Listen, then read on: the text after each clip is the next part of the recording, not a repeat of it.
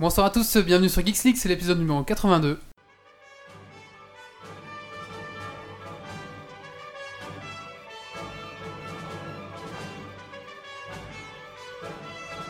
Venu d'un étrange et lointain univers, l'incroyable ligue des geeks extraordinaires vous parle d'actu tech et de software. Et ils ne sont jamais tombés à court de bière.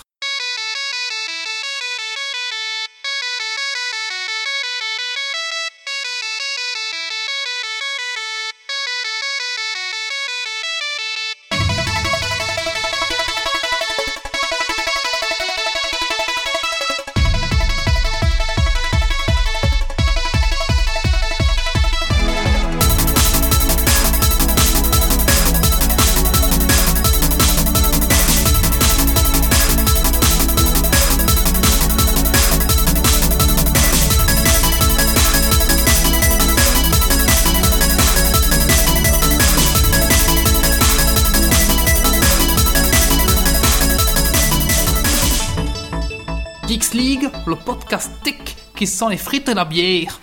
Bonsoir à tous, bienvenue sur Geeks League, c'est l'épisode numéro 82. Et ce soir, nous recevons en invité Monsieur Chip. Bonsoir Chip.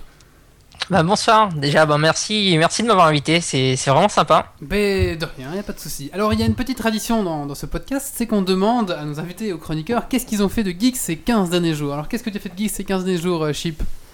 Alors ces 15 derniers jours, qu'est-ce que j'ai fait de geek ? Ah, c'est une bonne question. Bah, tout ce que je fais dans ma vie, je pense que c'est du geekage, voilà. Donc je passe ma vie sur internet. Malheureusement, ces 15 derniers jours, j'ai pas fait grand-chose de geek à part écrire des news sur Hearthstone. J'ai eu une pauvre petite vie, on va dire. Allez, Geek, peut-être si... j'ai regardé, je sais pas si c'est Geek, mais j'ai regardé 2 saisons d'Hannibal en un jour. Ah oui, c'est pas mal. Oui, si. Oui. Voilà, donc on peut rentrer ça là-dedans alors. Mais ce soir, tu participes à Geeks League, j'espère que cela va illuminer ta vie, pardon. Ah bah là c'est parti pour, là. Ok. Le générique m'a illuminé déjà. Ah d'habitude ça fait fouillir. Alors nous avons justement ce qui vient de parler, c'est Grumphy. Bonsoir Grumphy. Bonsoir Ali. Alors Grumphy, qu'est-ce que tu as fait de geek ces 15 derniers jours? Du jeu de société, du jeu de rôle et de la préparation de scénario d'une fin de campagne de jeu de rôle où je massacre mes joueurs et où il va y avoir au moins 2 morts. Ceux qui écoutent ont un bonus de survie ou quoi? Ouais, mais je pense pas qu'ils écoutent. Tant pis pour leur gueule. Tant pis pour eux. Parce qu'ils sauront que dans le donjon, il faut juste tourner la tête du crocodile. Non, ils sont déjà jetés dans le piège au tout début du scénario. Ah, d'accord. C'est ça qui est beaucoup plus marrant. Très bien. Nous avons aussi en direct Thierry. Bonsoir Thierry. Bonsoir. Alors Thierry, qu'est-ce que t'as fait geek ces 15 derniers jours ? Attends, laisse-moi deviner, tu as acheté un iPhone 4. Oui, tout à fait, c'est déjà pas mal. Et quelle déduction. Sinon, j'ai commencé à jouer à Dragon Quest VIII directement sur mon petit appareil. D'accord. Très bien, et t'as acheté pas mal de jeux de société aussi, t'as vu avec une malle de jeux. Oui, plein de jeux de société. D'accord, d'ailleurs ce soir tu nous en parleras, mais on verra après avec le programme. Nous avons Méo, bonsoir Méo. Bonsoir. Alors Méo, geek 15 derniers jours. Du stream sur Capsized avec de la déception et de tests sur Guacamole. Ouais, je vais la faire en premier, est-ce que c'est Capsized ? C'est ça que t'as dit ? Non, c'est Capsized. Ah, Capsized. Oui, d'ailleurs, il y a un article sur Geeks League cette semaine, c'est ça ? Voilà, tout à fait. Ok, très bien. Merci, Méo. Bonsoir à tous mes chroniqueurs. Alors, bonsoir à Chip et bonsoir à nos invités sur la chatroom. On dit invités à nos auditeurs, sur la chatroom. Aux poditeurs. Est-ce que vous êtes en forme ? Ouais. On va écouter. Je vous propose qu'on commence directement avec la rubrique de l'invité. C'est parti. Oui.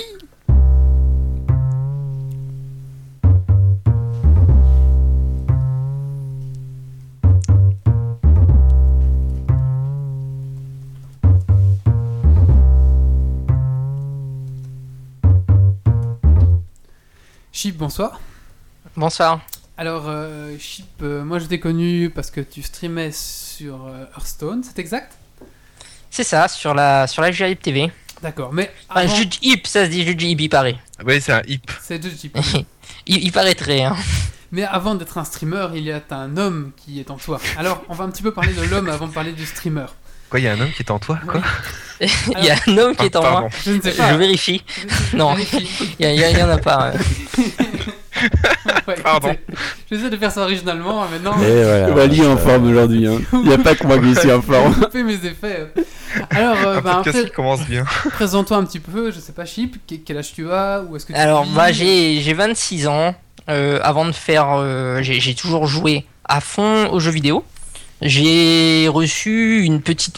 Pour faire un petit peu rapidement, hein, parce que je vais pas vous raconter ma vie, ça, je pense pas que ça vous intéresse. J'ai reçu, par hasard, une petite clé bêta sur Hearthstone. À partir de ce moment, comme c'était assez tôt, j'ai commencé à faire quelques petites vidéos sur internet. De fil en aiguille, les vidéos ont un petit peu marché, la chaîne YouTube a un petit peu commencé à avoir de plus en plus de gens, et j'ai contacté Jujip, pour travailler un petit peu avec eux. Et c'est à partir de ce moment que j'ai pu commencer à devenir streamer sur la Jujip TV et de proposer également du contenu pour eux, quasiment hebdomadairement, presque 2-3 fois par semaine. Oui. Alors là justement, je passais justement le thème de Hearthstone derrière toi, parce que je trouvais que quand tu parlais, c'était... Voilà. Pour un petit peu expliquer aux gens qui ne connaissent pas Hearthstone, qu'est-ce que c'est ? Alors Hearthstone, c'est un jeu de cartes de Blizzard. Le jeu, c'est un free-to-play, donc tout le monde peut tout de suite le télécharger sur son PC, sur son iPad. Ça vient de sortir sur iPad d'ailleurs. C'est assez facile à prendre en main et c'est vraiment convivial. Personnellement, j'avais jamais joué à un jeu de cartes. J'ai connu Hearthstone parce que c'était un jeu Blizzard et je m'amuse comme un petit fou. Ça peut permettre justement de casser un petit peu les a priori sur les jeux de cartes. Et voilà, c'est ça Hearthstone, un jeu simple, un jeu fun, et sur lequel on va pouvoir jouer avec tous ses amis. Et alors, moi j'ai une question, est-ce que Blizzard renoue avec sa grande maxime easy to play, hard to master avec ce jeu ? Alors là, j'ai côtoyé... Pour la petite histoire, je connais un petit peu justement le très très haut niveau sur Hearthstone. Le jeu est très facile à prendre en main. Comme c'est un jeu de cartes, il y a beaucoup de gens qui disent que c'est un jeu qui est un petit peu basé sur la chance. Je pense pas que c'est vrai, il y a une petite part de chance, mais le skill, il y a un skill cap qui est très très haut à atteindre sur Hearthstone, mais on s'en rend pas compte parce que c'est un jeu de cartes, c'est lent. C'est pas comme Starcraft 2 où ça bouge beaucoup, ou sur d'autres jeux comme certains MOBA, on va se rendre compte tout de suite du skill de la personne, mais là le skill est plus dans la réflexion en fait, dans la prise de décision, il y a vraiment un skill à avoir. Comme on discutait offline, comme un jeu d'échecs quoi. Et exactement, c'est la meilleure comparaison que je peux faire, c'est le jeu d'échecs. Hein. Facile, tout le monde peut y jouer, mais pas tout le monde peut devenir un maître d'échecs. Alors Chip, on peut te retrouver donc sur la chaîne Jujip TV. On peut aussi te retrouver sur ta chaîne YouTube, c'est ça ? Oui, on peut me retrouver sur ma chaîne YouTube. Bon, il y a un nom un petit peu pourri. Quand j'avais créé le compte il y a longtemps, j'ai jamais pu changer le nom. C'est la faute aux conditions de YouTube. Donc c'est youtube.fr/chip123. C'est vraiment du contenu Hearthstone. Voilà, il y a un mec qui a vanné. Hein. J'ai entendu un mec vanner. Il y a du contenu Hearthstone, des tutos, il y a pas mal de choses. Bon, il y a des petits let's play aussi sur d'autres jeux. D'accord. Alors, le mot de passe pour accéder à ton compte, c'est pas difficile, je suppose. C'est 1, 2, 3, 4, 5, 6. Non, c'est 4, je 5, crois 6. Que c'est chip 4, 5, 6 ou un truc comme ça. Ah, voilà. Oui, d'accord. Okay. Comme ça, tous nos auditeurs peuvent y aller maintenant. Ouais, exactement. Voilà. Alors, donc, qu'est-ce que tu proposes au niveau de ton stream en fait ? Et je suppose que tu ne fais pas que jouer. Est-ce que tu conseilles les gens ? Qu'est-ce que tu fais en fait ? J'essaye toujours. Hein. J'ai beaucoup de gens justement qui, à travers la page Facebook ou alors directement, ils me rajoutent en jeu. J'ai beaucoup de gens qui me posent énormément de questions. J'essaye de répondre au maximum, ça devient de plus en plus compliqué parce que j'ai de plus en plus de demandes en jeu, mais sur le stream, voilà, je propose aux gens qui veulent, ils me posent la question qu'ils veulent, et si je peux y répondre, c'est avec grand plaisir. J'ai déjà également coaché pas mal de joueurs, et surtout, sur le stream, j'ai rencontré pas mal d'amis, des gens qui venaient juste regarder au départ, et qui on a sympathisé, et j'ai pas mal de viewers en fait qui sont devenus mes amis, et c'est vraiment sympa. Ah, c'est cool ça, comme quoi... Ça dépasse juste l'écran que tu regardes, quoi. Il y a vraiment une interaction, une interaction réelle avec les gens, quoi. C'est vraiment ça, parce que j'ai commencé parce que je streamais, j'ai jamais vraiment streamé sur ma chaîne perso. J'ai commencé il y a quelques jours d'ailleurs, très régulièrement, et tous les soirs il y a les mêmes personnes, on est là, on discute, et finalement on discute presque plus du jeu.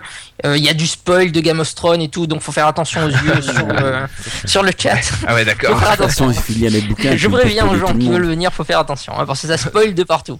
Donc je n'irai pas sur le chat vu que j'ai 2 épisodes de retard. Alors, t'es aussi spécialiste dans l'arène, parce que franchement, moi j'ai pas mal joué à Hearthstone. Bon, après j'ai pas poussé à fond l'arène, mais tu arrives facilement à faire des 12 caps arène, non ? C'est comme ça que j'ai été connu en fait à la base. C'est pas vraiment pour mon play, j'ai jamais été un excellent joueur en ranked, en partie classée.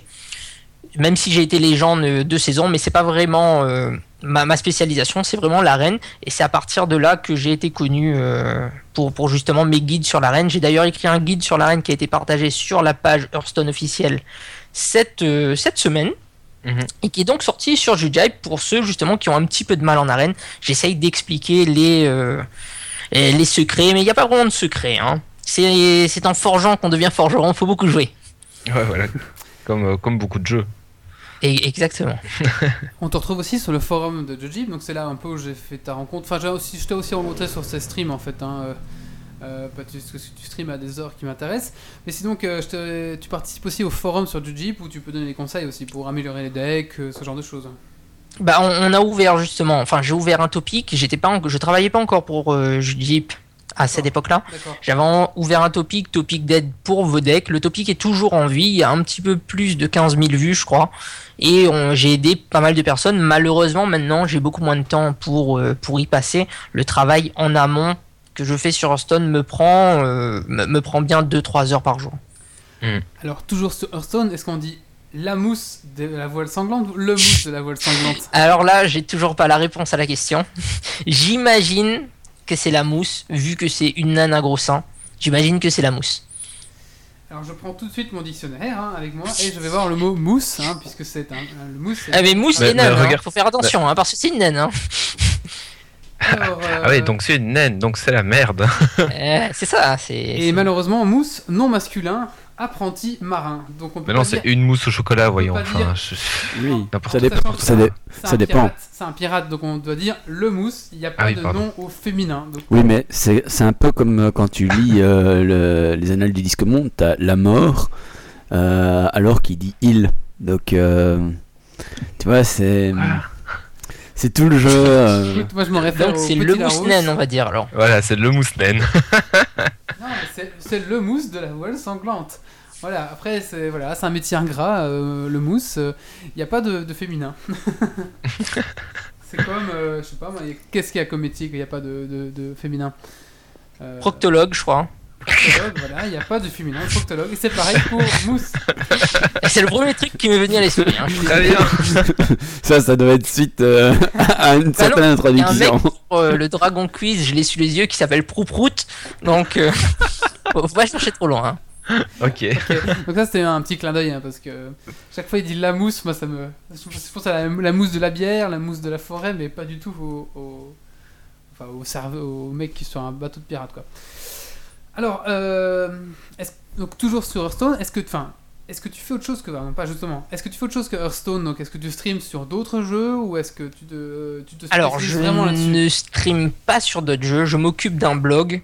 Je sais pas si au début, dans la petite présentation, j'ai dit que j'habitais à l'île de la Réunion. Non. Donc, en gros, je m'occupe d'un blog qui est un petit peu un des premiers, si ce n'est le premier blog des jeux vidéo sur l'île de la Réunion.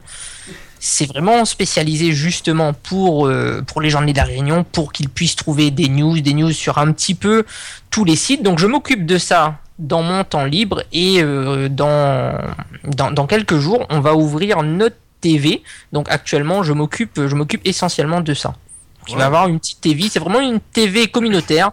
Donc pendant 2 semaines là, tout est calé, tous les horaires de stream sont calés. Il y a des joueurs, mais on veut pas également se fermer. Il n'y a pas de connotation de la Réunion sur le nom du stream et tout, c'est juste qu'on est des joueurs de la Réunion, on se connaît tous. Il y a du League of Legends, il y a du Hearthstone, et ça va démarrer comme ça, et on espère justement jouer un petit peu sur l'aspect communautaire, mais aussi avoir un petit peu de vue en France et se faire un petit peu connaître. Mais toujours dans l'optique de garder le plaisir. enfin de prendre du plaisir, c'est pas quelque chose de professionnel. L'adresse, ça va être twitch.tv/gameover avec un 4, parce que tous les noms du monde sont pris, donc il fallait mettre un petit 4. Forcément. D'accord. Donc en fait la Réunion, c'est un petit peu comme la Belgique en fait, c'est un petit pays un petit peu lui-même, enfin, un petit peu enclavé on va dire, Réunion, c'est ça. Pas un pays, je suis d'accord, c'est une région on va dire, mais voilà, vous êtes un petit peu enclavé, vous êtes un petit peu sur vous-même on va dire. C'est exactement ça, et je trouve dommage parce que justement sur l'île de la Réunion, il y a d'excellents joueurs sur beaucoup de jeux, mais personne ne le sait pas forcément. Par exemple sur Diamant, en fait déjà il faut se dire qu'à la Réunion, on joue sur tous les jeux avec 300 de ping.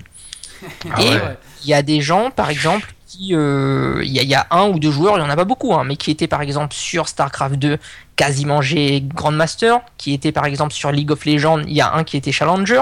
On a actuellement un Diamant 1 qui va streamer sur la TV, bon pour ceux qui connaissent un petit peu League of Legends et les niveaux, donc c'est des très très hauts niveaux, et je trouve justement que c'est dommage parce qu'on a des très bons joueurs, mais ils ne sont pas connus juste parce que il y a un petit peu peur de dépasser les frontières en fait. D'accord, eh ben... Oui, justement, c'est la deuxième question que j'avais, c'est comment vous vous connectez à Internet ? Est-ce que c'est par satellite ou est-ce que vous avez un câble qui... Alors, on a un câble, c'est le câble safe, il y a tout le temps des soucis. Il faut se dire, si ça vous intéresse, que si vous êtes fanat d'Internet, ne déménagez pas à La Réunion. Parce que le gros problème, c'est le prix des connexions. Le prix des connexions est très très cher. Actuellement, pour du 20 mégas, j'ai ce qui se fait de mieux à La Réunion. Pour du 20 mégas, on doit payer 69 €. D'accord. Et c'est pas du 20 mégas, c'est du 20 mégas théorique. En gros, on a un téléchargement autour du 1 mégabit et du upload autour de 500 kilobits. Mais c'est une offre, c'est une offre triple play ou pas ? Ou c'est juste à la DSL ? C'est la DSL, il y a de la télé, il y a du téléphone, mais des offres d'arnaque quoi. Voilà, pour résumer. C'est quasi le même prix qu'en Belgique. Hein. C'est quasi le même prix qu'en Belgique. Sauf que nous, en général, c'est pas aussi vite. C'est ça. Ah, vous avez le même prix ? Tu m'apprends quelque chose. Non, en Belgique, on se fait prendre par tous les trous pour Internet, franchement. Oui. Voilà, on se fait aussi bien niquer, vous inquiétez pas. Donc, c'est pas comme la France où là, ça roule. La Belgique, c'est... Voilà. Ah bon, voilà. On n'a pas de... alors. Voilà, je suis content de vous avoir retrouvé. Alors, j'aimerais bien qu'on parle un petit peu de Hearthstone et plus particulièrement de l'extension qui va arriver. Est-ce que toi, tu as des news sur cette extension ? Donc, je rappelle, c'est une extension qui va rajouter des cartes et aussi des donjons où on pourra jouer contre la machine, contre l'ordinateur. Est-ce que tu as des news ? Je pense que déjà, l'extension va sortir le 18 ou le 24 juin. Je suis quasiment sûr. Ah ouais, c'est déjà une bonne news. Parce que, tout simplement, Blizzard, il a un mode de fonctionnement un petit peu en robot. Il dévoile une carte toutes les semaines. Donc quand la dernière carte sera dévoilée, je suppose que la semaine d'ensuite, ils vont sortir l'extension et la dernière carte sera dévoilée. Enfin, j'avais fait des calculs, mais la dernière carte sera dévoilée soit dans la semaine du 15, soit dans la semaine du 20. Donc ça nous donne une sortie pile dans ces deux semaines-là. D'accord.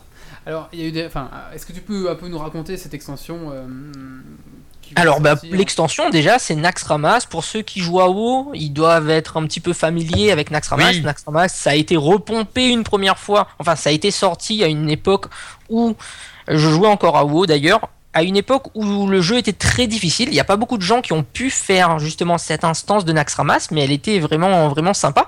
Et ils se sont dit qu'ils vont la remasteriser à la sortie de l'extension de WoW. Un petit peu plus tard, ils ont refait un Naxxramas et là donc du coup ils la transposent sur Hearthstone et je trouve que c'est une excellente idée parce que Naxxramas c'est une des meilleures instances de WoW.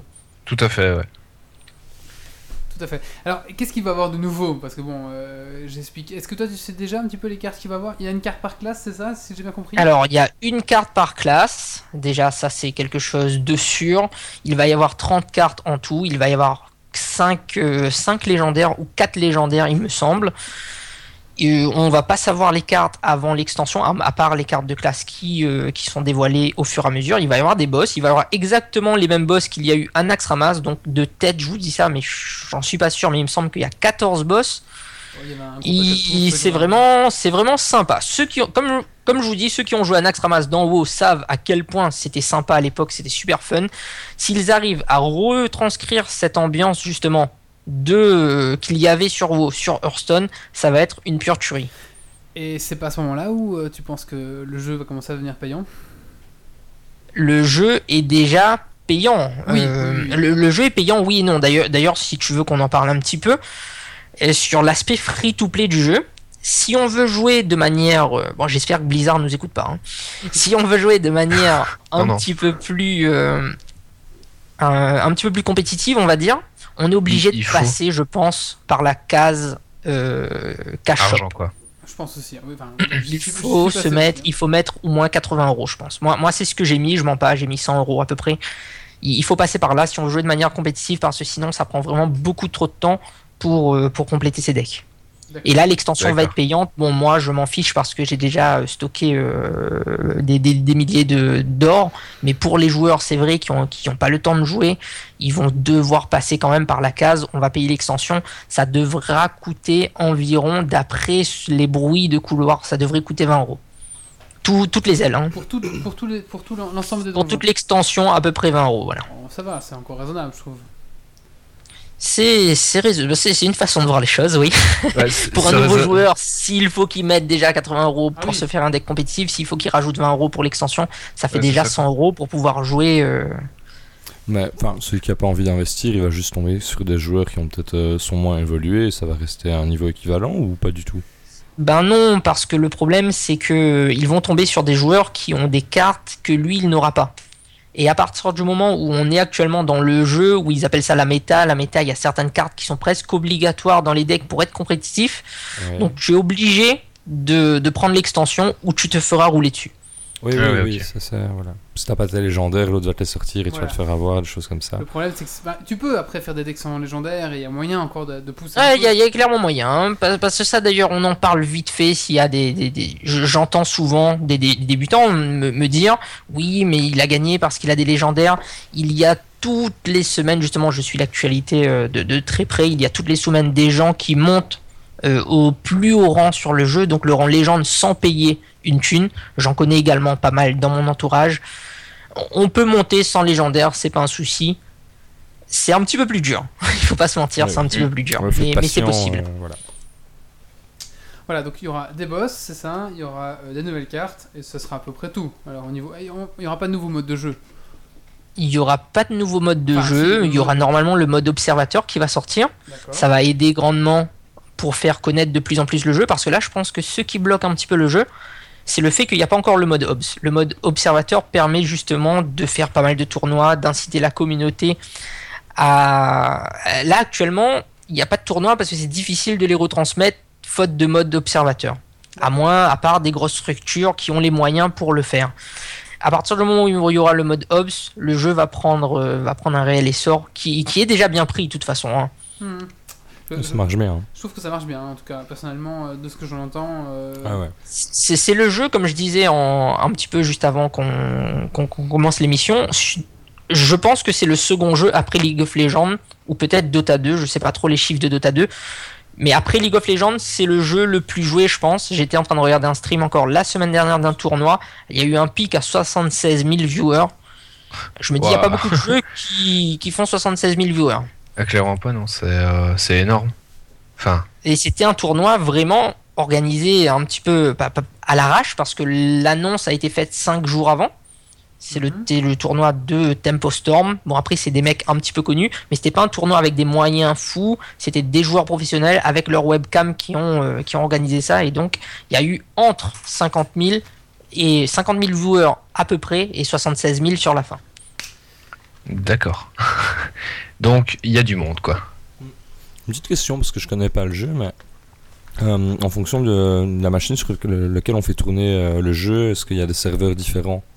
Non, il y a un serveur européen, en fait. Si tu joues sur iPad, si tu joues sur PC, tu vas jouer contre tous les gens du serveur européen. Tu vas pas jouer que contre des gens qui jouent avec sur leur iPad ou que contre PC, des gens... Donc c'est à partir du moment où tu télécharges le jeu, tu choisis Europe, tu joues contre tout le monde. Ok, très bien. Et d'ailleurs, le jeu va sortir sur iPhone et Android dans pas très longtemps. Cool. Alors, si tu pourrais donner trois conseils à un débutant, qu'est-ce que tu le conseillerais ? Alors, je le conseillerais, mais c'est des conseils, ça va paraître un petit peu bizarre, mais c'est parce que je suis passé par ces étapes, de se remettre en question déjà. Parce que je suis passé par l'étape où c'est la faute aux autres gens si je perds. Et c'est pas une belle étape à passer, mais en fait non, il faut se remettre beaucoup en question, on peut toujours s'améliorer, il faut beaucoup jouer. Hearthstone, c'est un jeu, comme je le dis, où ça peut paraître justement facile d'accès, on peut se dire que justement comme c'est un jeu de chance, mais non, c'est pas vraiment un jeu de chance, il faut voir ça sur des très longues sessions de 1000 parties. C'est là qu'on voit où la chance sera moins présente. Et d'ailleurs, il y a une analogie assez rigolote, c'est que je connais pas mal de joueurs qui étaient pro au poker, qui sont également pro à Hearthstone. Ah oui, donc quelque part. D'accord. Ouais, c'est bien. Donc quelque part, c'est vraiment cette histoire de probabilité, cette histoire de réflexion et de calcul. D'accord. Ouais. Et un dernier conseil, bon, j'en ai pas, je suis désolé. Allez regarder ma chaîne, voilà. Allez regarder ma chaîne et posez-moi des questions. Investissez 80 €. Le meilleur conseil. Le meilleur conseil. Bon bah, Chip, je te défierai alors avec mon deck bientôt. Ah, c'est quand tu veux, y a pas de souci. Ok, très bien, on s'organise ça alors. Alors, Thierry avait encore une dernière... Ah non, j'avais une question d'abord pour toi, et Thierry avait une question encore après pour toi. Souviens-toi Thierry, c'est la même question que celle que tu as posée la dernière fois. Je te rappelle, hein, tu la poseras après. Wow. Alors, on a reçu Jujip, donc Shiki, le responsable de Jujip, Shiki, tu stream. Est-ce que tu as une anecdote savoureuse que tu pourrais nous dire sur lui, comme ça on pourrait la remettre Ah, j'en ai pas, malheureusement j'en ai pas. C'est juste que Jujip, c'est un mec vraiment en or. Je veux une augmentation. C'est glissé, c'est dit. Non. Plus sérieusement, actuellement, je suis bénévole sur Jujip, hein, pour qu'on le sache, voilà. Donc on peut augmenter à l'infinité. Ils m'ont permis de mettre en avant mon travail. Ils m'ont permis de me faire connaître sur le jeu, je les remercierai jamais assez. C'est des gens en or, que ce soit Jujip ou la petite équipe avec qui ils gèrent, parce que derrière Jujip, il n'y a pas une grosse équipe, ils font tout seuls, il n'y a pas de salariés, c'est vraiment une petite équipe familiale et je suis vraiment très bien là-bas et je les remercie. Et malheureusement, j'ai pas d'anecdote parce que on parle que de travail, on n'a pas le temps de parler d'autres choses. Et d'ailleurs, Méo a essayé de te rabibocher dans les Millenniums et tu as dit non. Bravo. C'est beau. Non, il m'a rien dit. Il savait pas que je travaillais pour Jujip. Voilà. Alors une dernière question pour toi de la part de Thierry. Thierry. Ouais, j'étais pas au courant. Hein, mais est-ce que le matin, est-ce que t'es plutôt biscotte ou céréales? Alors, est-ce que je suis plutôt biscotte ou céréales, sachant que je ne goûte pas le matin, ça va être dur de te répondre. Ah, ok, ben voilà, c'est juste pour ça. Voilà, pas du tout. Donc, mais c'est réel quand même, hein, les biscottes, c'est dégueulasse. C'est la question que Méo avait posée à Jujip. Il avait posé plein de questions bizarres. Je n'étais pas au courant que je vais la refaire encore une fois. Du coup, je propose qu'on la pose à chaque fois à tous les invités. Parce que... une rubrique. Parce que c'était effrayant. Elle est bien. C'est effrayant. C'est un peu effrayant aussi. Alors, donc en résumé, un petit peu ton actu maintenant ici, Chip. Est-ce que tu as une actualité, donc tu as ton blog qui va sortir dans quelques jours, c'est ça? Alors non, mon blog il est déjà on, okay, c'est game274.fr. Par contre, à partir de la fin du mois prochain, on va changer l'URL parce qu'en fait le problème c'est que actuellement on a une audience qui est pas vraiment sur l'île de la Réunion, on a plus une audience métropolitaine, donc on va faire le nécessaire pour changer l'URL pour vraiment s'ouvrir sur la France parce qu'on commence à avoir une audience de plus en plus constante. Et la TV qui va débuter lundi, et je vais streamer sur la TV tous les jours de 20h à 22h heure Belgique. Et donc voilà, c'est un petit truc convivial, on s'attend pas à avoir des milliers de viewers. Si on en a, allez, l'objectif de la fin du mois pour une nouvelle TV, c'est si on en a 100 à la fin du mois constamment, on sera heureux. Il y aura pas de mots, voilà. C'est un bel objectif, oui. Ouais, c'est pas mal. Bah, merci à toi, Chip, en tout cas, d'être venu participer à cette émission. Est-ce que tu as quelque chose à dire à la fin, hein, autre chose, n'importe quoi qu'on aurait pas? Bah non, je vous remercie. J'ai été invité dans plusieurs trucs, justement, à interviewer par plusieurs médias belges. Ah bon, si ça continue, je vais être plus connu en Belgique qu'en France. Non, mais qui sont les autres? Ça m'intéresse. Quels sont les autres Ah bah c'est des youtubeurs, hein. Ils font ils font des interviews des fois justement entre Hearthstone. Il y avait un autre blog qui était que écrit, c'était une interview écrite. D'accord. Donc voilà. D'accord, ben, je veux bien les noms, comme ça j'ai un peu contacté ces gens-là. Voilà, ouais. Qu'on les invite aussi. Que vous les invitez et que vous rigolez avec eux. On les invite aussi, c'est ça. Ah, ben, en tout cas, je te remercie beaucoup. J'espère que tu vas rester pour la fin de ce podcast avec nous. Ouais, bah je vous écoute et j'ai un peu bossé sur les sujets, voilà, au cas où. Ah, très bien, parce que je lui ai fourni les sujets et du coup il a bossé. Il a travaillé. Voilà, c'est bien, prenez-en de la graine, bande de chroniqueurs. Merde, zut, on n'a pas le droit à l'erreur. Ouais, t'as pas envie de faire des chroniques toi, Geeks League par exemple ? Alors moi ? Oui. Alors là, tu me prends de court comme ça, mais pourquoi pas, ça a l'air d'être vraiment sympa. D'ailleurs, à tous les auditeurs, on cherche des chroniques. Ça a l'air d'être vraiment gentil, et si vous me payez genre 500€ par chronique, pourquoi pas. Mais pas de problème, hein, Méo, t'as payé combien toi, Méo ? T'es 2000, hein, toi, il me semble, déjà. Non, moi je suis à 1100, 1200. Bah écoute, tu seras à 600, puis on paiera 500 chiffres, désolé. Ça bien. Sympa, vraiment, merci. Ok, ça peut le faire. D'ailleurs, ce serait bien un jour de payer ce que tu nous dois. Hein. Ah, vous avez pas reçu non. Et moi et mes 45 articles, on attend. Hein. Ah bon, bah allez, j'arrive. Bah, après le podcast, ne vous inquiétez pas. Ok, ça va. Et maintenant, on va passer au coup de cœur, coup de gueule de Titi. Coup de gueule. Coup de cœur.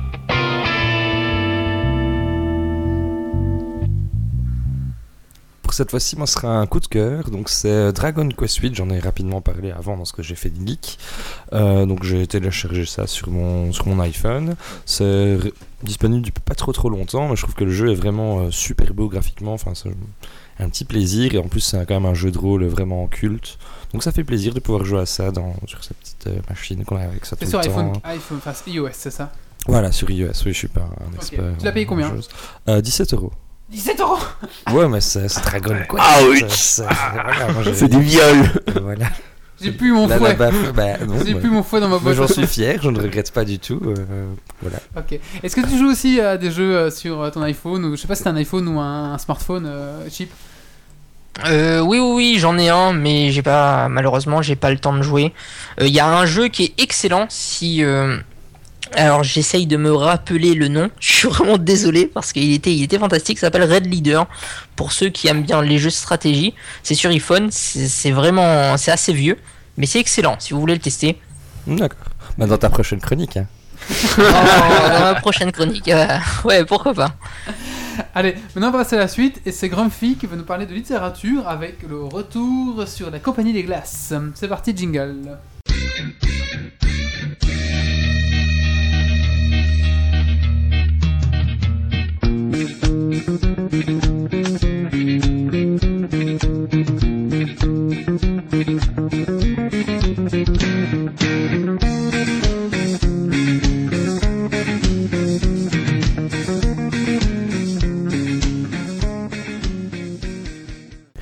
Alors, il me semble qu'il était plus long ce jingle. J'ai tout recoupé. C'est perturbant quand on a l'habitude. À 1 minute. Ok. Donc la fois passée, j'avais fait une petite chronique, à bord un coup de cœur, coup de gueule, et puis ça s'est transformé en chronique.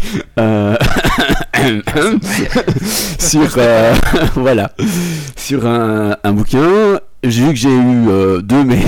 Alors que d'habitude on n'a pas de réaction, je me suis dit je vais refaire un truc sur un bouquin, enfin sur des bouquins plutôt. Et donc je vais vous parler de La Compagnie des Glaces. Alors La Compagnie des Glaces c'est quoi ? C'est plusieurs choses. C'est des romans, c'est principalement de ce dont je vais parler ici, mais c'est aussi des BD et une série TV. Et alors en préparant la chronique, j'ai remarqué que en fait il y avait d'autres choses. Il y avait aussi un anime et un jeu de rôle amateur basé sur l'univers. Alors l'anime, j'ai pas encore le temps de regarder, je ne sais même pas s'il y a moyen de le trouver, mais je suis assez curieux vu que c'est par le créateur de Gundam, donc ça peut être à mon avis intéressant. Donc alors cette série, on peut la classer, donc la série des romans, hein, puisque je vais principalement parler des romans, on peut la classer dans le post-apocalypse, donc science-fiction post-apocalyptique. Et c'est une des séries les plus longues dans ce genre-là. Disons que, même toute littérature confondue, il n'y a pas beaucoup de séries qui ont plus de 100, enfin ici quasi 100 bouquins dedans quoi. 100 bouquins ouais, c'est j'ai tout lu. C'est énorme. Oui, oui, oui, j'ai tout lu. T'as acheté 100 bouquins ? Oui. Enfin, ils vendent maintenant des agrégats où t'en as 4 dans un, mais ça fait un fameux paquet de bouquins. Ouais, oui, oui. Impressionnant. Donc en fait, il y a trois sous-séries à la gamme. Donc il y a vraiment l'histoire principale qui a été écrite entre les années 80 et 92, donc cycle 1980-1992. 92 pour les Français. Ouais, 92. Et deux autres parties qui sont beaucoup plus courtes et qui elles sont de ce siècle-ci, donc c'est de 2000 à 2005. C'est des choses qu'ils ont rajoutées autour parce que les gens oui en fait ils ont continué il y a vraiment deux choses. Il y a un où ils ont continué l'histoire par rapport à un événement précis qui s'est passé dont je vais pas parler ici parce que sinon je spoil une grosse partie de l'histoire mais c'est vraiment une suite. Et il y a une autre partie qui est plus de l'explication sur l'univers etc. qui à mon avis jamais on fait le jeu de rôle peut être très très utile. Cette partie-là, je l'avoue, je l'ai pas lu en entier, hein, parce que le parti blabla pour expliquer, on s'en fout un peu. Donc, je vais d'abord vous faire un petit résumé et un petit plantage de décor de l'univers et du bouquin principal. Et puis je vous donnerai un petit peu mon avis sur la série. Donc, La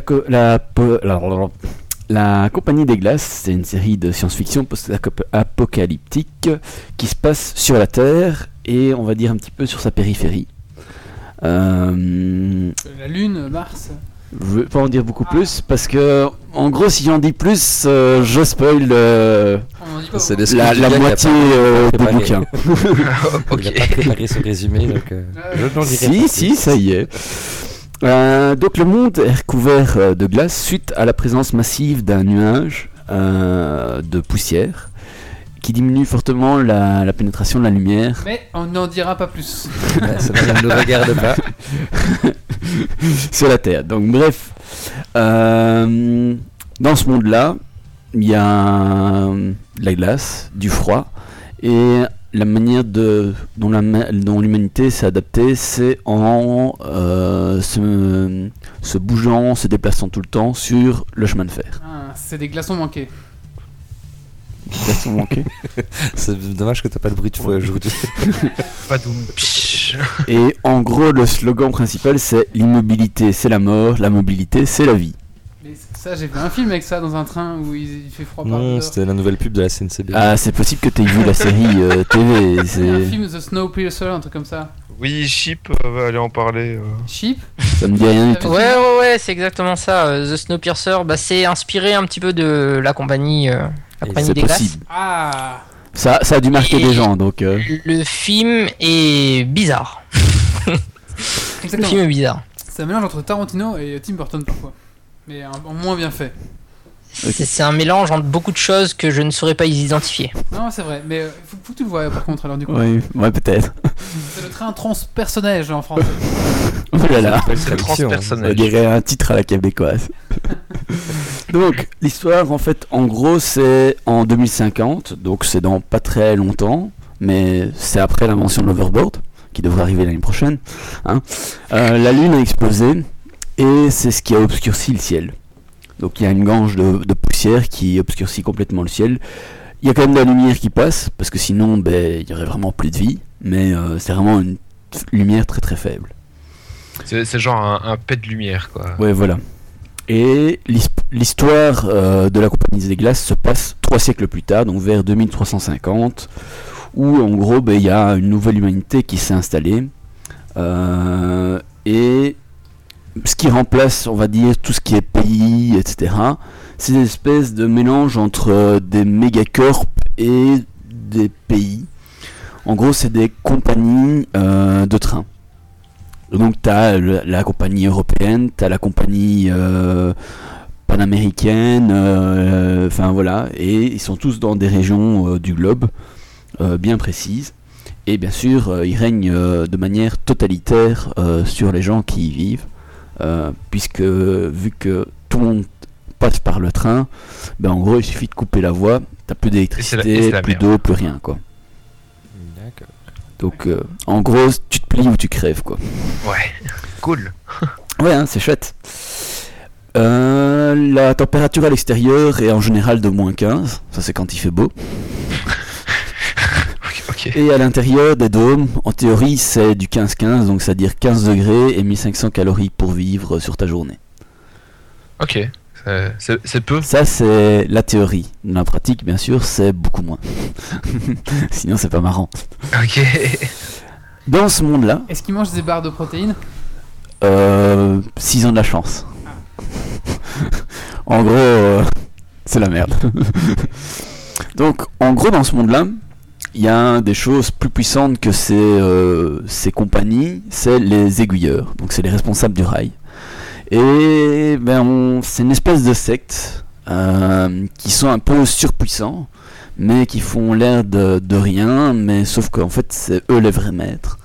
C'est eux qui contrôlent vraiment la vie et la mort de toute une ville, puisque quand on parle d'une ville, en fait c'est juste des wagons...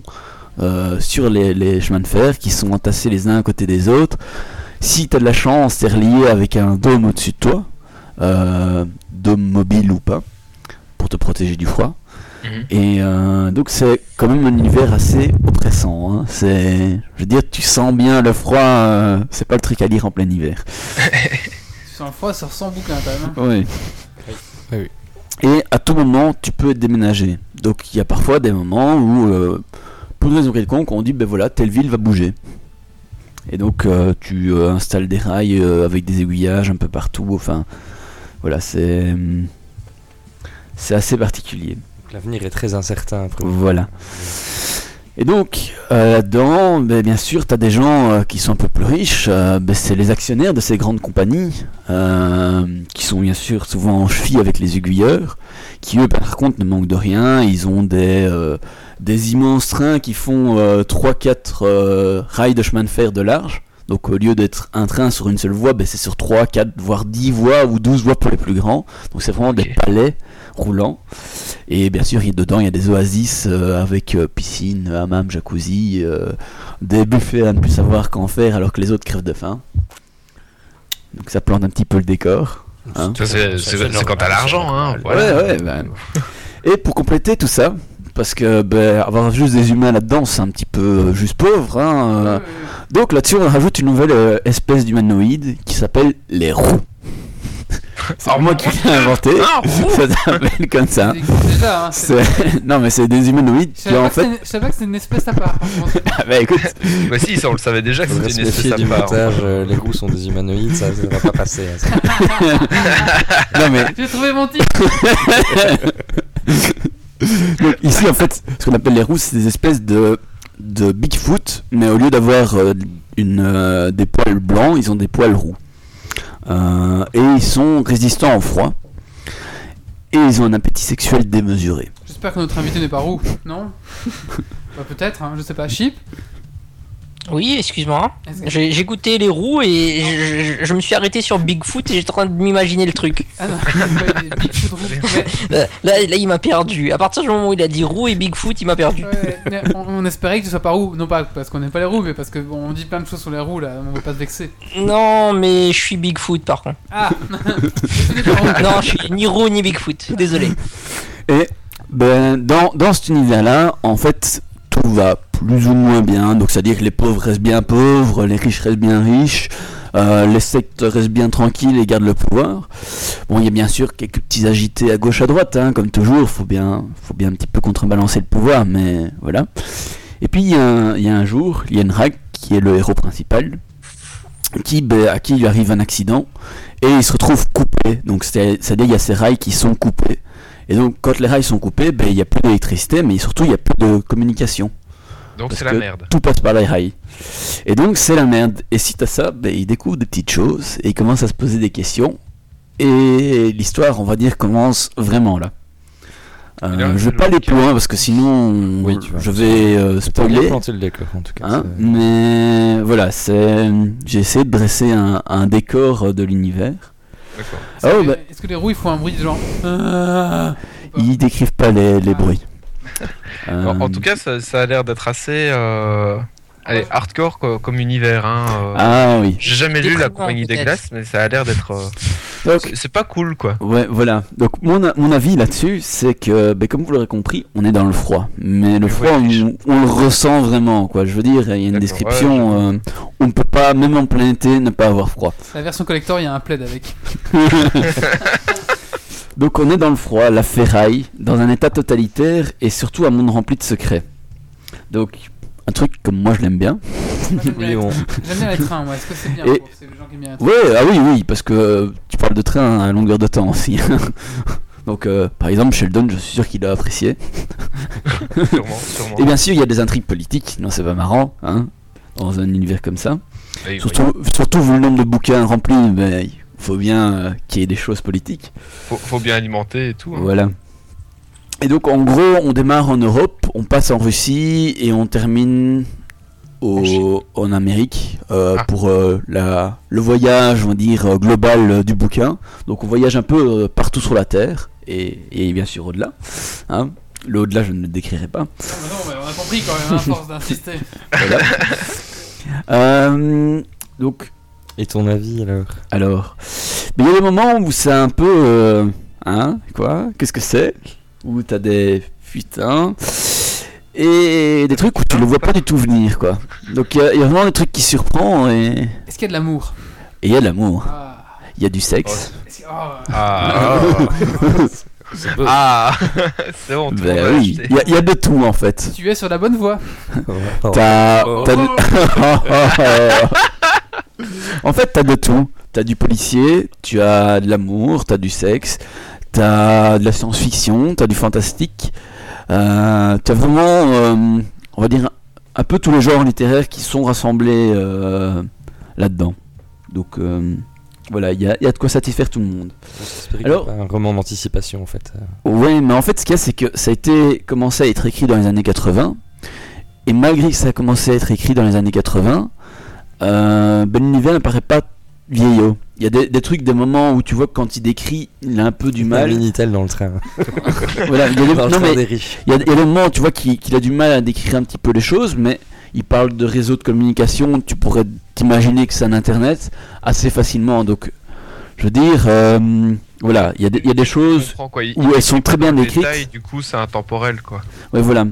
Okay. Mais c'est suffisamment décrit correctement que pour qu'on ne soit pas paumé. Enfin, c'est vraiment c'est justement ça aussi qui est intéressant, si tu comprends un peu comment le monde fonctionne. Voilà, il te décrit toutes sortes de choses, mais sans être hors du temps. Donc, je veux dire, même maintenant, tu le lis, t'as pas l'impression d'être complètement déphasé et d'un truc écrit dans les années 80 comme il y a parfois dans des vieux romans de science-fiction, quoi. Donc d'accord, ça c'est vraiment assez agréable. Et alors l'univers est vraiment très bien décrit, très riche, et aussi du point de vue donc de l'univers, mais aussi des personnages. Donc on ressent vraiment le mode survie des gens, que le fait de découvrir certains secrets, t'es d'office en danger, etc. C'est quelque chose qui est vraiment communiqué assez fortement dans la manière dont c'est écrit. Et de là, il y a des BD qui sont sortis, et en fait on s'y retrouve vraiment, parce que comme l'univers est bien décrit, si on a lu avant, on n'est pas comme dans certaines BD qui sont inspirées d'univers littéraire, on n'est pas complètement déphasé. Il y a vraiment quelque chose, une continuité, et tu te dis pas putain, j'imaginais pas ça comme ça. Non, parce que c'est vraiment bien décrit, mais sans être comme du Zola où t'es juste avec que la littérature descriptive. C'est combien il y a de boutons à sa manchette, quoi. Voilà. Ouais, donc c'est une bonne force quoi. C'est décrit, c'est bien décrit, mais pas en détail. Du coup, tu t'imagines correctement et la BD retranscrit en général ton imagination quoi. Alors encore une dernière chose. C'est ça. Hein. Donc l'auteur c'est G.J. Arnaud. Alors il faut savoir que ce type a écrit plus de 400 bouquins. Donc il y a un quart de tout ce qu'il a écrit qui est consacré à ça quoi. On met déjà 400 bouquins. Alors juste encore une recommandation, bien sûr, c'est si vous lisez, prenez le temps d'intercouper avec d'autres choses, parce que sinon, honnêtement, ça fait flipper. Et je vous déconseille de le lire en hiver. On peut le lire en prenant le train. Et si tu prends dans le train, moi je l'ai lu beaucoup dans le train, il y a des moments où tu te poses des questions. Ah. Donc il faut peut-être alterner avec autre chose. Voilà, je vous écoute. Pourquoi est-ce que la SNCB est toujours en retard, oui. Tout ça. Et il faut une grande bibliothèque. Oui, parce que en gros, ça fait presque. Ça doit faire 1m50 de haut, voire 2 mètres, un truc comme ça. Mais Grumphy, on a une grosse de bibliothèque. Ouais, j'ai une grosse bibliothèque. J'ai hâte de voir ça. Un jour. Mesdames, Grumpy a une grosse bibliothèque.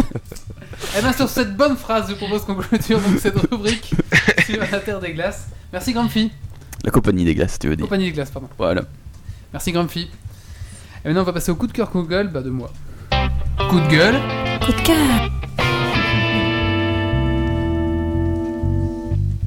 Alors deux petits coups de cœur. Le premier coup de cœur, c'est bien sûr Time Master que j'ai reçu. J'ai pas pu en parler. Enfin, j'ai déjà reçu, ça fait déjà 2 semaines, mais j'ai pas pu parce que j'étais pas là au dernier podcast. J'avais déjà fait un coup de cœur là-dessus il y a longtemps. Mais je l'ai reçu en vrai, j'ai pu jouer et tout ça. Donc bah, merci à l'équipe de Time Master de m'avoir envoyé mon jeu. Et merci pour la petite dédicace exprès pour Geeks League. Oui, c'était bien ça. Et Thierry aussi l'a reçu. Cool. On a reçu une petite dédicace exprès pour nous. Bah, merci à l'équipe, c'est vraiment sympa. Mon deuxième coup de cœur, c'était Opération Blast. Un jeu génial. Un jeu génial que mon ami Grumpy m'a donné. Alors il faut savoir que ça coûte 125 francs belges. Français.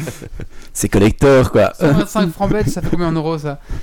Ça fait 3. Tu divises par 40, 33,99. Je suis en français moi. Combien ? J'ai calculé en francs français donc ça n'a rien à voir. 2,50, 2,33, un truc comme ça. Alors c'est un magnifique jeu en fait où bah, comme les magnifique. Alors, vous pouvez acheter des blisters pour augmenter la puissance de votre armée et vous pouvez jouer avec la frégate Suffren de l'Europe qui coûte exactement 30 000 écus parce que oui, l'Europe utilise des écus. Tout à fait. Oui, à l'époque c'était pas encore fixé. Mais il a 4 points en attaque et 1 point en défense. Contrairement par exemple à la division blindée russe. Là, vous allez payer... Montre à la caméra les belles jolies cartes. Ah oui, parce que c'est exceptionnel. Hein. Il faut savoir que. Hop, voilà, je montre à la caméra. Ça, c'est la frégate russe qui coûte 150 millions de roubles. Ah, voilà.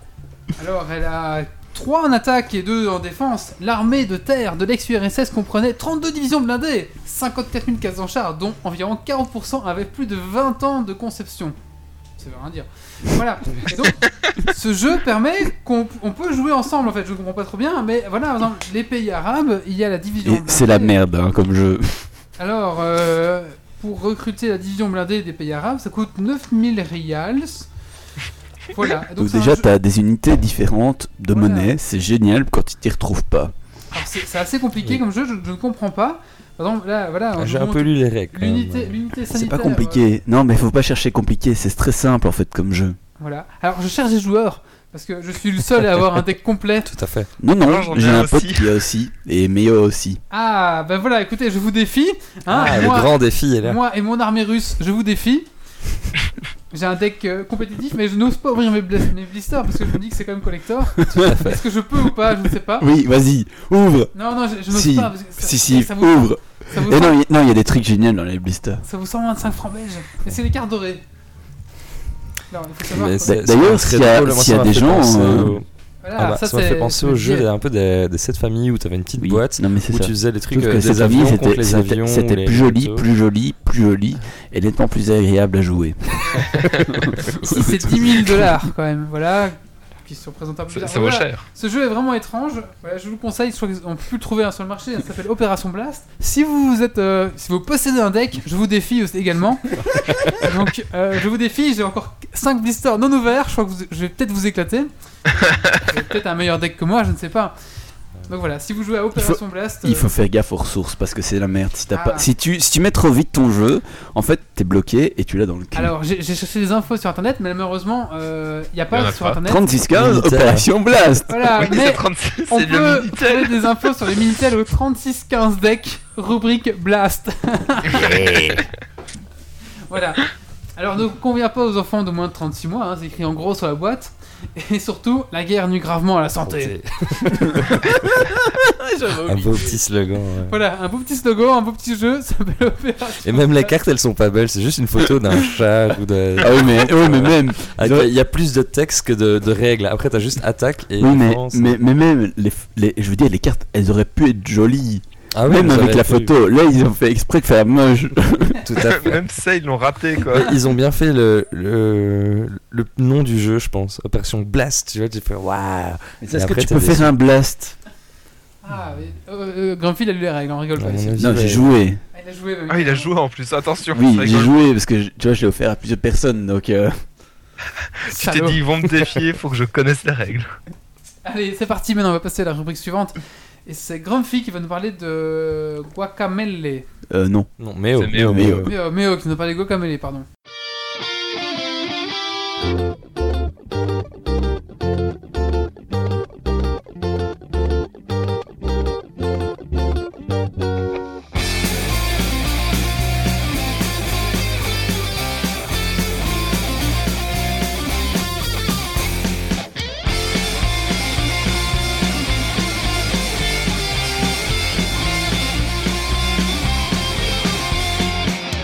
Alors, Guacamole, en fait c'est un jeu de plateforme mêlé à du beat'em all, le tout en 2D, développé et je pense édité par Drinkbox. Donc ce jeu était d'abord disponible uniquement sur PS3 et PS Vita, et puis après il s'est exporté sur Steam, etc. Et donc il est disponible également sur 360 et sur PC.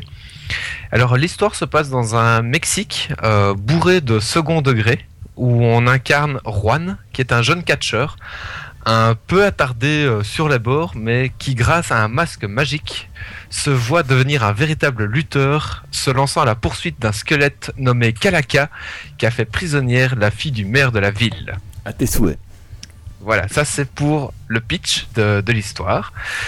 Donc l'ambiance est vraiment loufoque et délirante et on pourra croiser par exemple une sorcière complètement névrosée et amoureuse donc du squelette qui rage tellement que ce squelette a fait prisonnier une fille, un coq catcheur ou une chèvre professeur qui nous apprendra de nouveaux coups. Et cette ambiance est renforcée par un style graphique très simpliste et assez carré, où on pourrait presque dire que tout est fait sous Illustrator, rehaussé de couleurs très flashy qui peuvent exploser dans tous les sens quand on découvre un nouveau coup ou lors de débuts contre les boss. Donc c'est très ambiance catch flashy. Et donc si vous êtes épileptique, ne jouez pas à ce jeu. Donc, et le style de ce jeu peut être qualifié de, je dirais, Metroidvania. Donc, à savoir qu'on a une zone principale, donc qui est le village natal du héros, et que toute l'histoire s'organise autour de ce village. Donc, les morceaux du monde se rajoutent petit à petit, morceau par morceau, au fur et à mesure de la progression dans l'histoire. Et pour accéder donc à ces différents niveaux, on doit débloquer les pouvoirs de Juan, qui sont par exemple se rétrécir, sauter plus haut, s'accrocher au mur, et débloquer des coups spéciaux pour détruire certains murs spécifiques, etc. Et le jeu est également basé sur la dimension du monde des vivants et du monde des morts. Donc les deux mondes sont pratiquement les mêmes, sauf qu'il y a quelques petites différences, genre les plateformes en plus, des plateformes en moins. Donc il faut savoir alterner entre les deux. Est-ce que tu connaissais Chip ? Ouais, mais j'ai jamais eu l'occasion de tester Guacamole. J'ai eu des très bons retours sur le jeu, mais malheureusement, jamais eu l'occasion de tester. D'accord. Ben, franchement, c'est un très bon jeu que je recommande. Et mais qui dit plateforme dit aussi souvent recommencer les sauts qu'on a ratés pour les réussir au millimètre près. Et souvent, on se retrouve 5 minutes en arrière à refaire tout le temps le même trajet, mourir, puis refaire ce trajet, mourir, etc. Donc c'est assez frustrant. Sauf qu'ici, pas du tout. Car si on rate un saut, le jeu nous remet juste avant ce saut pour qu'on puisse le retester directement. Mais il n'y a pas de sanction alors. Non, voilà, tu perds même pas beaucoup de points de vie, donc t'es vraiment remis avant ton saut. On a un petit peu de vie quand même, histoire de dire. Oui, histoire de dire, bon voilà, t'es un peu nul, tu rates ton saut, mais recommence-le directement, quoi. Et c'est vraiment axé que plateforme ou c'est un petit peu beat'em all avec alors j'y venais justement. Bah vas-y, continue. Et donc il y a aussi un gros côté beat'em all où presque tous les deux écrans, je dirais entre guillemets, on rencontre 4-5 ennemis qu'il faut affronter en mêlée, quoi. Et donc au début ils sont plutôt simples, donc on rencontre un ennemi qui tape au corps à corps, puis deux ennemis au corps à corps, puis un ennemi à distance, jusqu'à avoir par exemple 5 ennemis, mais dont 2 sont dans le monde des morts. Donc il faut d'abord battre ceux dans le monde des vivants, puis passer dans le monde des morts pour affronter les autres. Enfin, il faut vraiment alterner entre les deux mondes, et donc les combats sont de plus en plus ardus. Et est-ce que ça apporte vraiment un gros plus, le fait qu'il y ait deux mondes différents, enfin je sais pas, un peu comme Link to the Past ou des, oui, tout à fait, parce qu'il y a certaines plateformes ne sont visibles que dans le monde des morts, tu vois. Donc pour progresser dans le jeu et dans les plateformes, eh bien t'es obligé d'être dans le monde des morts, quoi. Sinon tu... Et du coup il y a des casse-têtes, il y a peut-être des énigmes comme ça où tu te casses la tête dans le level à tourner en rond en disant faut que je passe là, que j'alterne, que je revienne sur telle ou telle chose ou... Voilà, exactement. Mais souvent tu passes de manière, allez, je vais pas dire automatique, mais c'est intuitif quand même. C'est très inné. Non, c'est pas inné, c'est un peu intuitif, quoi. Tu te dis voilà, c'est très intuitif ce passage, et ça se fait vraiment très très naturellement, et tu comprends tout de suite que pour entamer une plateforme tu dois être dans le monde des vivants pour pouvoir tout passer tranquillement, quoi. Alors Méo, où, combien? Alors je résume d'abord, donc une aventure soignée, une ambiance parfaite, un second voire troisième et quatrième degré totalement assumé, de l'humour, un gameplay à la limite du parfait, et il y a aussi la possibilité de faire en coop. Ah, très sympa ça, c'est super cool, ça j'adore ça. Bien, ça. Autant en ligne que en local. Mais voilà pour nos jeux qu'on voulait faire, qu'on voulait streamer en coop. Ah ben on peut se le faire sans souci. En plus il y a des choses à débloquer en plus, donc ouais, je le referai en coop avec grand plaisir. Et la durée de vie? Alors il est finissable entre 6 et 8 heures de jeu, et il est disponible pour 13€ sur Steam. Moi, je trouve que Dragon Quest VIII, pour 100 heures de jeu passées à 17€, bah c'est bien en fait. Et pour 13€ sur Steam, vous avez donc la version Gold qui inclut toutes les musiques du jeu. Cool. Donc on va dire le jeu est à 8€, quoi. Si on compte 5€ de bande son. On peut trouver sur YouTube, je suppose. Donc. Ok. En fait, maintenant, il faudrait plus mettre le prix du jeu en heures de jeu. Ouais, voilà. Comme ça, en fait, ça pourrait dire, ben voilà, le jeu est à autant d'heures de jeu.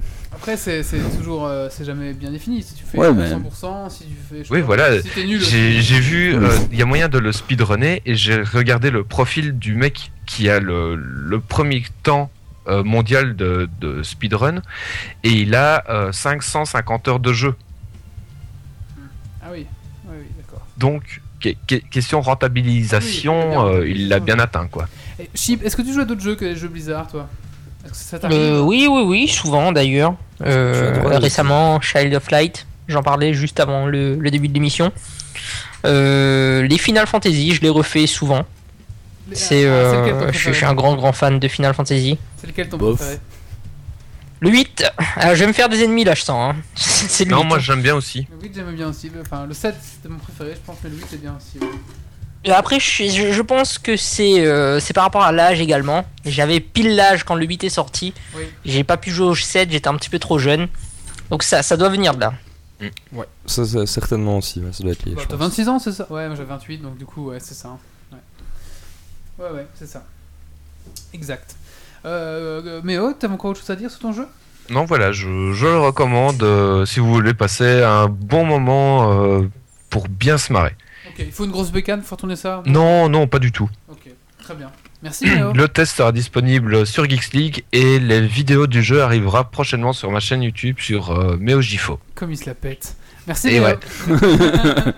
Il a raison. Alors on va maintenant passer au coup de cœur, coup de gueule de notre invité. Coup de gueule.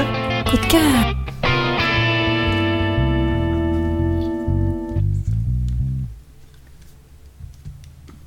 Chip, c'est toi là, notre invité. Allô ? Oui, je t'écoute, j'écoute. Alors, coup de cœur, coup de gueule. Oui, un coup de cœur. Coup de cœur, on va rester dans l'univers des jeux vidéo. Mon coup de cœur, c'est Child of Light. Ce jeu, c'est un jeu qui vient de sortir, qui est sorti en début du mois. C'est développé par Ubisoft. Ça a été créé avec l'Ubisoft Framework. Donc, pour ceux qui ont aimé Rayman Legends, c'est le moteur de jeu qui a été utilisé donc pour Rayman Legends. Le jeu est excellent, je sais pas comment on peut définir le jeu, puisque c'est un RPG, ça mélange un petit peu d'action également.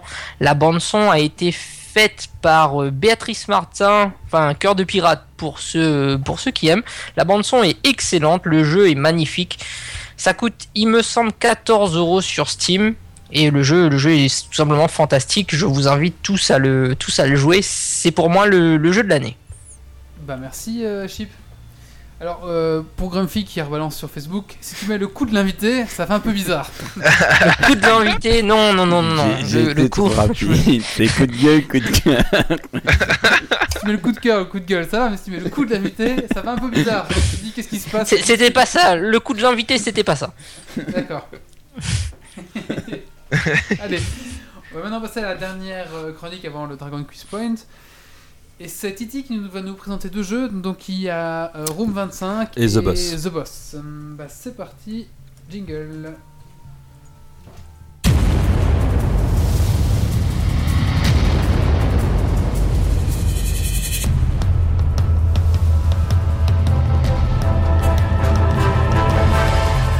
Bon, alors mettons que j'ouvre avec un sirop de 8. Si c'est vous qui avez siroté au tour d'avant, ça tourne dans votre sens. Soit vous laissez filer, vous dites file sirop. Soit vous sentez de relancer et vous annoncez un sirop de 14.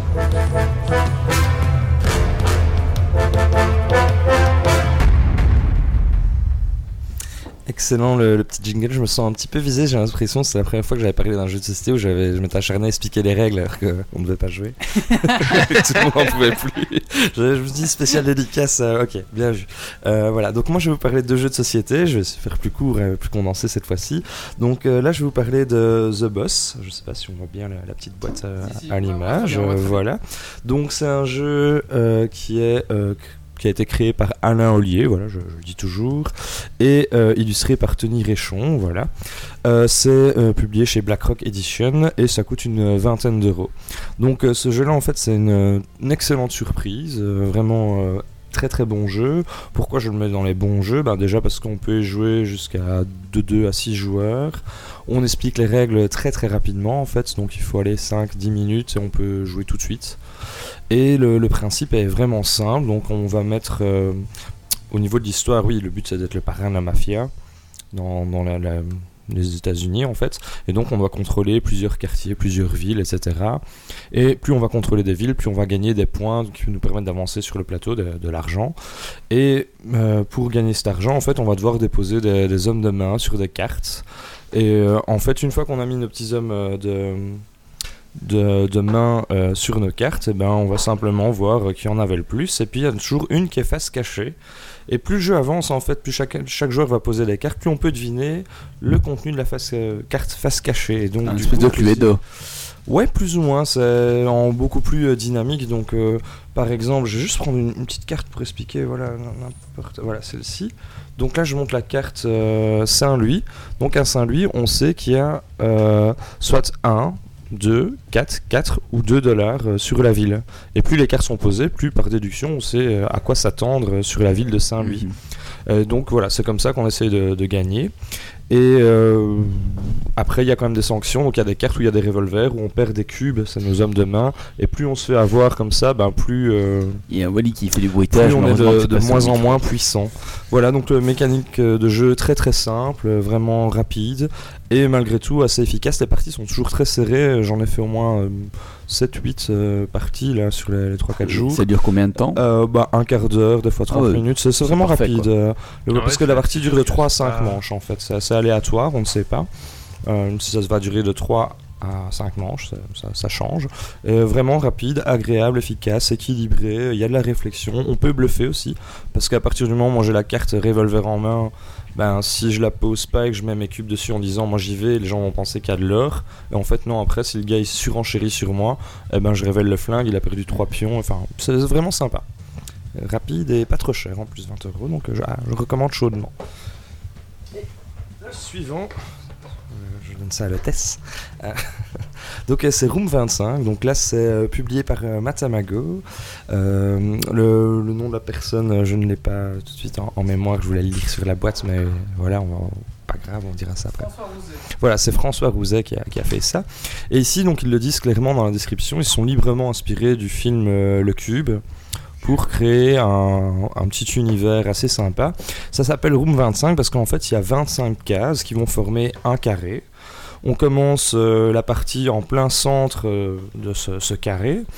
Et on va avoir à chaque fois 4 actions possibles, donc regarder dans une case qui est à côté, pousser quelqu'un dans une salle... Est-ce qu'il y a aussi des pièges comme dans Cube ? Oui, évidemment, c'est ça. Est-ce que les pièces bougent comme dans Cube ? Oui, ça bouge aussi, un peu comme dans le jeu labyrinthe en fait. Donc on peut faire, dans notre 4e action possible, c'est faire coulisser un peu tout le labyrinthe pour foutre le bordel là-dedans. Donc chaque fois que quelqu'un va dans une salle, on la révèle face visible et on applique les effets.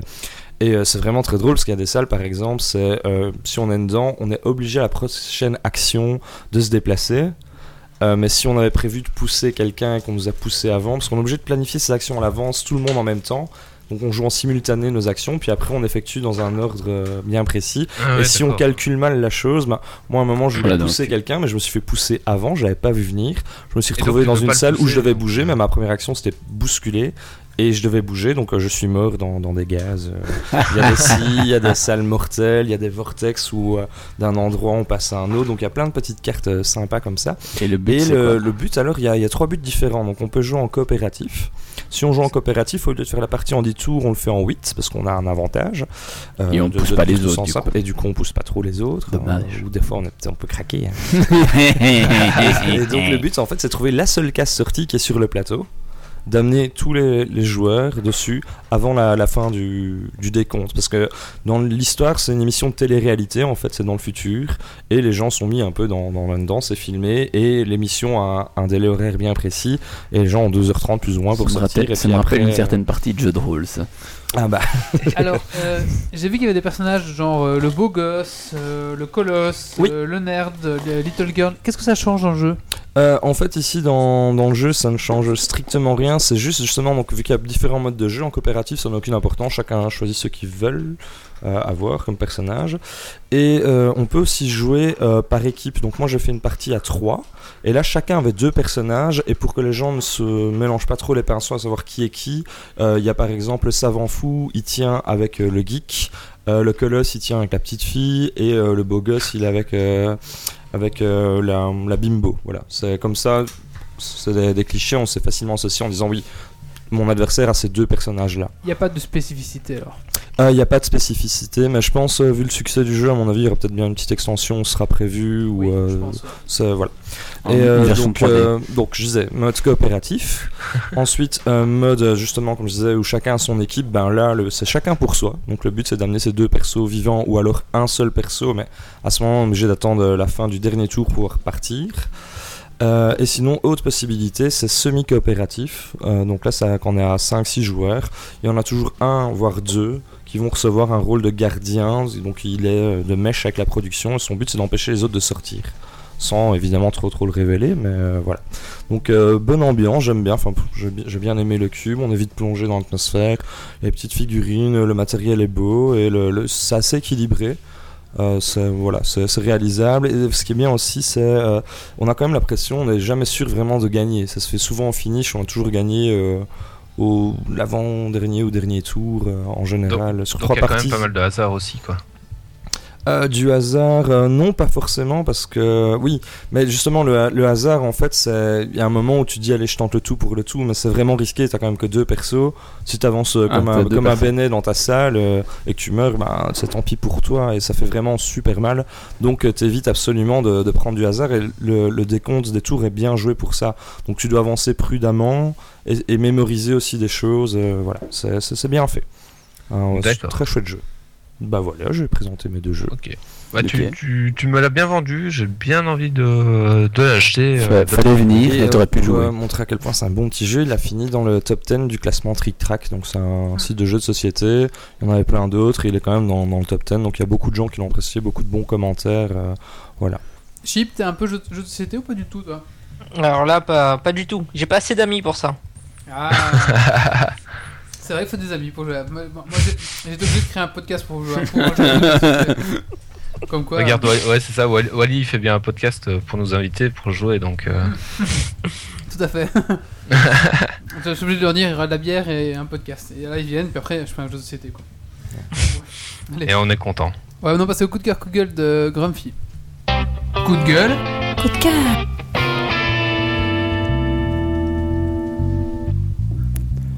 Alors j'ai d'abord un coup de cœur, c'est le fait qu'ils vont sortir 3 films sur Stargate.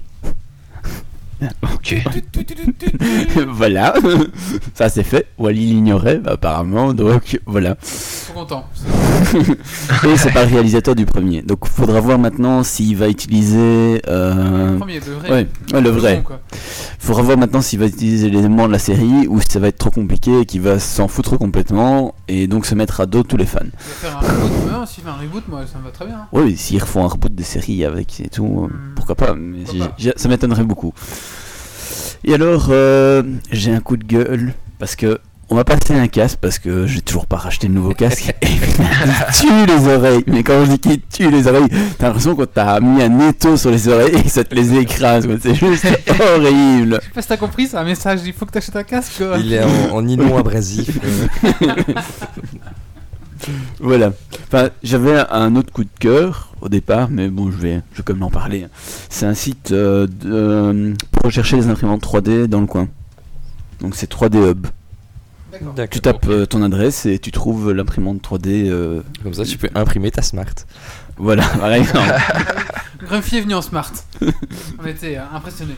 Ouais. T'as même fait un dérapage avec. Bon. Oh. Ouais, il a niqué mes graviers. Bah, merci Grumpy pour ton coup de cœur et ton coup de gueule.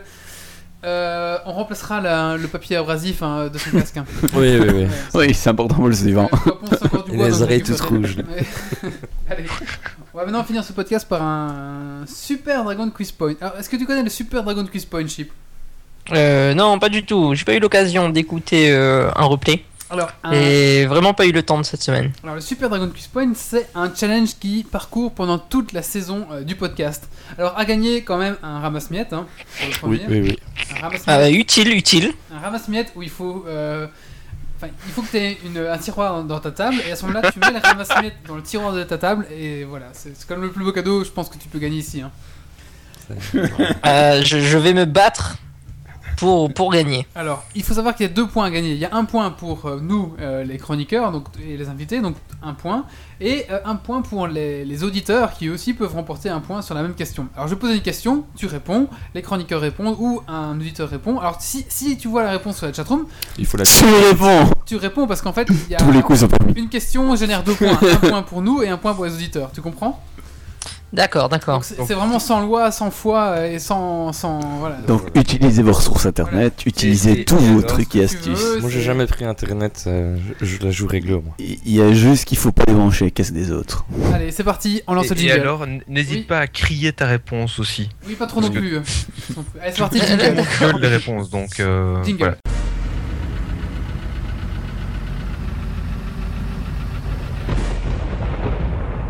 Des hommes, des défis, du suspens, des questions. Le Dragon Kids Point. Es-tu prêt pour le défi? Et tu vas.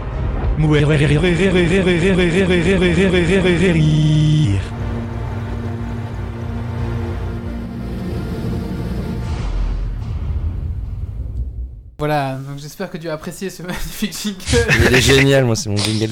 Je veux engager ce mec pour ma chaîne YouTube, hein, celui qui fait vos jingles. C'est moi. Allez, c'est parti. Donc là, on fait un quiz geek. Un quiz geek sélection. Alors Chip, à toi l'honneur.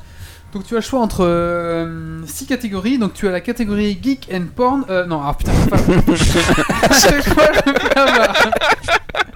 Geek and Popcorn. Oh putain. Geek and Techno, Geek and Strass, Geek and Start, Geek and Chi ou Geek and Collant. Chi, c'est quoi? Je vais rester dans le porn. Dans le popcorn. Geek and Popcorn. Mais je crée la catégorie porn, hein, je pense. Hein. Oui, alors, ce serait bien. Marie. Pardon. Là, la réponse, c'est le premier qui donne la réponse. Hein. Qui a adapté au cinéma le roman de J.R.R. Tolkien, Le Seigneur des Anneaux? Peter Jackson. Oh putain. Oh merde, Peter Jackson. Faut me taper dans le chatroom. J'ai perdu. Oui, voilà. Donc un point pour Grumphy. Méo. Enfin, moi je veux bien le prendre. Hein, mais... Un point pour Méo.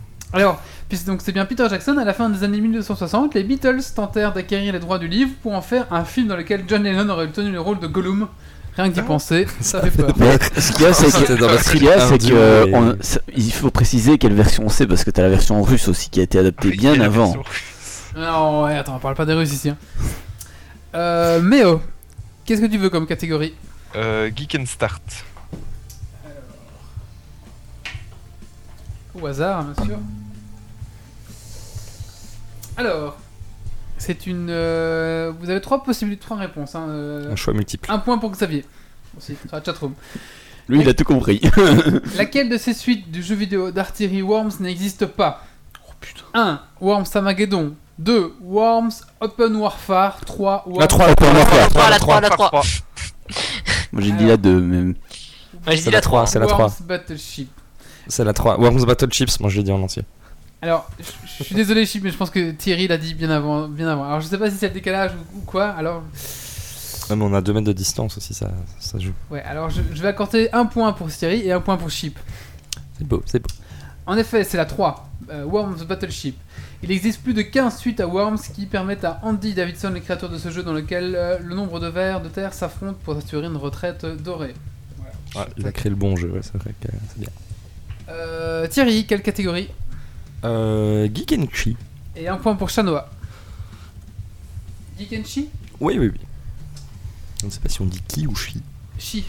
C'est chi comme girl. D'accord. Attention, de nouveau 3 possibilités. Quelle console de jeu c'est le mieux vendu? 1. La PS3. 2. La Xbox. 3. La Nintendo DS. La Nintendo DS. La PS3. Un point pour Thierry. La Nintendo DS, plus de 150 millions de consoles vendues en 7 ans. Wi-Fi, microphone, écran tactile. La console révolutionne la façon de jouer légère, innovante et jolie. Le public féminin s'est rué sur la DS. Oh mon dieu, non, j'ai pas de DS moi. Grumpy. Oui, c'est pour ça qu'il y a des publics féminins. Qu'est-ce qu'on n'a pas encore fait comme collant C'est parce que j'ai 2 DS. Un point pour Sean. Techno. Strass, ça a l'air nul que de rubrique, elle a rien à voir, ça va être marrant. Strass. Ouais. Alors. Strass et Popcorn. Quel prénom Robbie Williams a-t-il donné à sa fille en hommage à son jeu vidéo préféré? Il y a des suggestions. Il n'y a pas de suggestions. Je répète. Tetris. Quel prénom Robin Williams a-t-il donné à sa fille en hommage à son jeu vidéo préféré? Lara. Non. Rose. Zelda. Oui, Zelda. Ah, au hasard, hein. Au hasard. Heureusement qu'il n'était pas fan de Rayman ou Yoshi. Hein. Bonjour, je m'appelle Yoshi. Et un point pour Chanoa. Elle va avoir une adolescence difficile, hein. Je pense, ouais. Ah, ouais non, je trouve ça classe, moi. Faut qu'elle trouve son petit Link, quoi, c'est tout. On retourne à Chip. Chip, quelle catégorie tu veux? Tu veux que je te rappelle, peut-être? Oui, rappelle-moi les dernières. Geek and Popcorn, Geek and Techno, Geek and Strass, Geek and Start, Geek and Chi et Geek and Collant. On va prendre Geek and Start. Au hasard. Dans le monde de brut des jeux vidéo de bagarre, dans les années 1990, un bijou de prouesse technique et esthétique sort du studio Novotrad. Quel jeu proposait un véritable voyage aquatique sur Mega Drive? Echo the Dolphin. Oui. Et c'est pas un jeu de bagarre. Ah, bravo. Bah bravo, franchement. C'est pas un jeu de bagarre, bordel. Echo, le dauphin, dans l'univers du rétro gaming, Echo est connu pour son graphisme léché. Requin, pieuvre, oxygène manquant. Echo, c'est quoi ces questions là, mais en moins de galère avant de retrouver sa famille. Mais t'as bien parlé d'un monstre de jeu de baston, non? Ouais, j'étais sur Street of Rage, tu vois. Une demande de brut. En plus, tu vois, je me fais.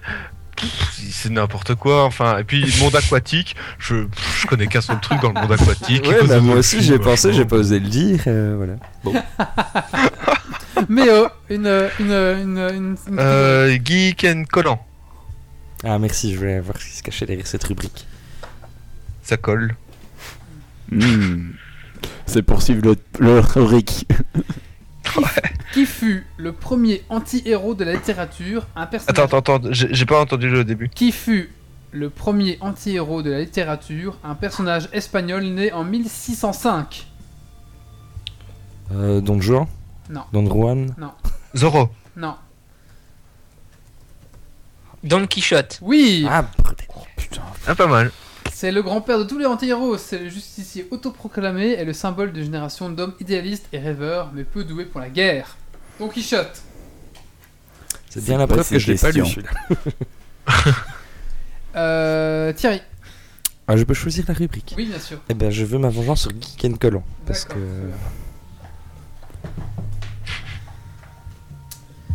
Un point pour Shona. Alors... Dans... Astérix, quel héros Falbala a-t-elle embrassé ? Obélix. 1. Astérix. 2. Obélix. 3. Tragicomix. Tragicomix. Bah, il a embrassé Obélix aussi. Elle a embrassé les trois ? Oui, les trois. Ah, mais c'est fait. Mais quand il y a des propositions...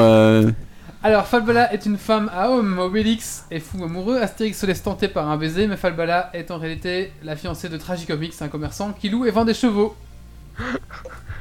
De quoi c'est Méo ? Grumphy. Méo 3. Okay. Et un point pour rien du tout, parce qu'ils n'ont pas trouvé. Mais est-ce qu'il y a une rubrique qu'on n'a pas encore fait ? Non. Non, on a tout fait. On n'a pas fait Geek and Techno. On n'a pas fait ça. Ah bah, on va faire Geek and Techno. Fait, oui. Popcorn, je suis pas fait. D'accord. Quelle folle rumeur digne d'un roman de science-fiction court à propos du projet de loi sur la santé de Barack Obama ? J'ai rien compris. Ouais, moi non plus. Echo the Dolphin. Quel 42. Quelle folle rumeur digne d'un roman de science-fiction court à propos du projet de loi sur la santé de Barack Obama. Non. J'en sais rien, bordel, c'est quoi cette question ? Bah que c'est financé. C'est un animal de compagnie alien. Un petit indice. C'est pour le financement, c'est sur qu'est-ce qu'il sur sa santé à lui. Oui. Ah, sur sa propre santé, celle d'Obama. Ah. Quelle folle rumeur digne d'un roman de science-fiction court à propos du projet de loi sur la santé de Barack Obama. Ah oui, c'est le projet de son projet de loi. C'est de mettre des nanomachines dans son corps. Un point pour Xavier. Il a dit quoi ? Putain, je vais un PC. Et donc, les puces pour les humains, voilà. C'était l'implantation obligatoire d'une puce électronique RFID dans le corps des Américains. Ah, donc, merci Xavier. Et un point pour Grumphy. Ah, comment ça ? Bah oui, Grumphy l'a gueulé. Tu l'as dit, il faut gueuler. Hein. Il a crié plus fort. D'accord. On fait un dernier tour, comme ça, c'est fini. Donc, Chip, la dernière proposition pour toi. Geek, je vais rester dans le popcorn. Très bien. C'est le porn en fait. Hein. Ouais, je retiens que ça, moi. Quelles sont les trois règles à respecter pour prendre soin de son Mogwai ? Ah, ne pas le nourrir à peine, pas d'eau, ne pas lui donner à manger après minuit. Ouh, et le point pour Thierry. Ouais. Ne pas le nourrir après minuit, ne pas le mettre en contact avec de l'eau et ne pas l'exposer à de la lumière. Ah, la lumière. Mais c'est quoi un Mogwai ? Un Mogwai, Gremlins. Dans le premier opus des Gremlins, le héros... Ah oui, effectivement, mais je suis un petit peu jeune pour ça. Ouais... Bah, tu sais, j'ai joué à Final Fantasy VIII. Bah j'ai essayé de trouver une excuse, tu vois. Tu as pété mon excuse, là. Méo. Moi, je... Strass. Chicken Strass. Alors... Et un point pour Shona. Très bien. Quelle émission de télé-réalité a surfé sur le phénomène geek ? Secret Story. Non. La Belle le Geek. Enfin, ah, oui. Beauty and Geeks. Oui, Beauty and the Geek. Je te l'accorde. Ah, très bien. Thierry... J'ai honte de savoir répondre à ça, mais. Thierry, la dernière. Mais je l'ai jamais vu en entier. Non, je crois essayer quand même. Geek and Start. Et un point pour Chano avant. Oui, il a été noté avant, t'en fais pas. Alors, c'est la même que je vous ai posé juste avant, ça ne va pas. Dans, attention là, dans World of Warcraft. Oh non. Ah. Oh putain, c'est dégueulasse. Ah. C'est une pomme mayo quoi. Attention. Coupe-tour sur le Skype. C'était avant l'extension, hein, cette question, donc il faut vous adapter. Hein. Vous aviez un point. Il existe 12 races différentes, divisées en deux factions, l'Alliance et la Horde. Une race intruse s'est glissée dans l'Alliance. Les Pandaren. Attends, j'ai pas encore dit. Les Worgen. J'ai pas encore dit. 1. Les humains. 2. Les elfes de la nuit. 3. Les nains. 4. Les gnomes. 5. Les trolls. 6. Les draenei. Les draenei. 6. C'est ça la réponse. T'as dit 6. Mais non, vous êtes nuls ou quoi ? Les trolls ? Bah oui, les humains ? Les trolls. Ah oui. J'ai jamais joué à WoW. La question c'est laquelle. C'est... Oh, putain. Quel intrus s'est glissé dans l'Alliance ? Vous dites l'humain, elfe de la nuit, nain, gnome, troll, draenei, vous dites draenei c'est humain ? Eh ben ça, je vais le dire à Jujip. Hein. Je travaille pas sur World of Warcraft, voilà. Xavier, mais Méo, t'essayes de répondre après Xavier. Petit joueur. Il devrait perdre un point. Ouais. Oh my god. Et la dernière question pour Grumpy. Dernière choix de rubrique. Ouais. Popcorn. Lequel des héros éponymes du dessin animé Les Chevaliers du Zodiaque avait le moins de succès auprès des petits garçons ? Sean. Pégase. Ouais, Andromède. T'as dit Sean aussi, Chip ? C'est Sean. C'est pas moi qui l'ai dit en premier, c'est Chip. Un point pour Chip. Voilà. Oui, tu sais, mais c'est faux parce que c'est mon héros. Alors, une armure rose. J'ai jamais su si c'était un mec ou une fille. Oui, je croyais que c'était une femme, Sean d'ailleurs. Alors, une armure rose, les traits fins et les cheveux longs et verts ont fait de lui le chevalier le plus féminin de la série. Pour expliquer son insuccès auprès des petits garçons, il faut ajouter à ce physique étonnamment une arme modeste. Il ne dispose que d'une simple chaîne. Une aversion pour la violence qui le pousse à raisonner ses ennemis avant chaque combat. Mais quelle horreur! J'avais bien aimé la série Chevalier du Zodiaque abrégée. Ouais, ça présente, mais oui, malgré mes erreurs androgynes, je suis une grosse brute. Mais ça c'était. Comment c'était Je sais pas, Chevalier du Zodiaque abrégé, ouais, on trouve. Ça, c'est rigolo. Alors, merci à tous pour ce Dragon Quiz Point. Alors, qui a gagné là Alors, nous avons donc Méo 3 points, Xavier 4 points, Titi 4 points, Chip 4 points, Chanoa 5 points et Grumpy 2 points. Chat Noir remporte donc ce Dragon Quiz alors. Et mais non, ça compte pas quand tu passes par la chatroom. Chat Noir, tu nous donneras ton adresse, on va te livrer les 80 bouquins de Grumpy. Parce que ça prend trop de place. Tu dois juste payer les frais de port. Bah, merci à tous hein, pour ce petit podcast. Donc Chip, je te remercie énormément d'avoir participé. Est-ce que tu peux rappeler, c'est moi qui vous remercie. Est-ce que tu peux peut-être rappeler ton blog et ta future chaîne ? Alors mon blog c'est game974.fr, ma future chaîne ça va être twitch.tv/gameover avec un 4, il y a une page Facebook qui s'est ouverte aujourd'hui pour suivre un petit peu les horaires de stream. Et voilà, c'est un petit peu tout. Ok, bah merci à toi, merci beaucoup d'avoir participé, merci à mes chroniqueurs d'être venus ce soir, et merci à la chatroom d'avoir participé ce soir. Merci beaucoup. On vous donne rendez-vous dans 15 jours pour un super podcast. D'ici là, surtout, ne lâchez rien. Hein. Ciao. Et jouez bien. Mais bye bye. Son mast.